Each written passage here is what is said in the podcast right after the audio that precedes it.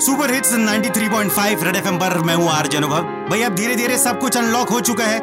Relaxation बढ़ती जा रही है, हिमाचल में भी। बिना नेगेटिव रिपोर्ट के साथ आप आ जा सकते हैं। बसेस भी 50 परसेंट कैपेसिटी के साथ 1200 रूट पर चलेंगी। लेकिन बस ड्राइवर्स जब काफ़ी समय के बाद बस का सेल्फ दबा रहे हैं तो आगे क्या हो रहा है? सुनिए। मैंने सेल्फ दबाया है। और स्टार्ट न पाया सबने मिलके तो फिर धक्का लगवाया है।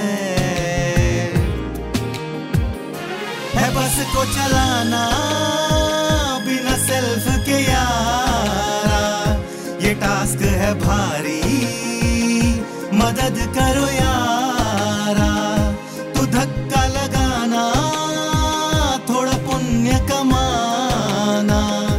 जाना है बस से, जरा धक्का लगाना।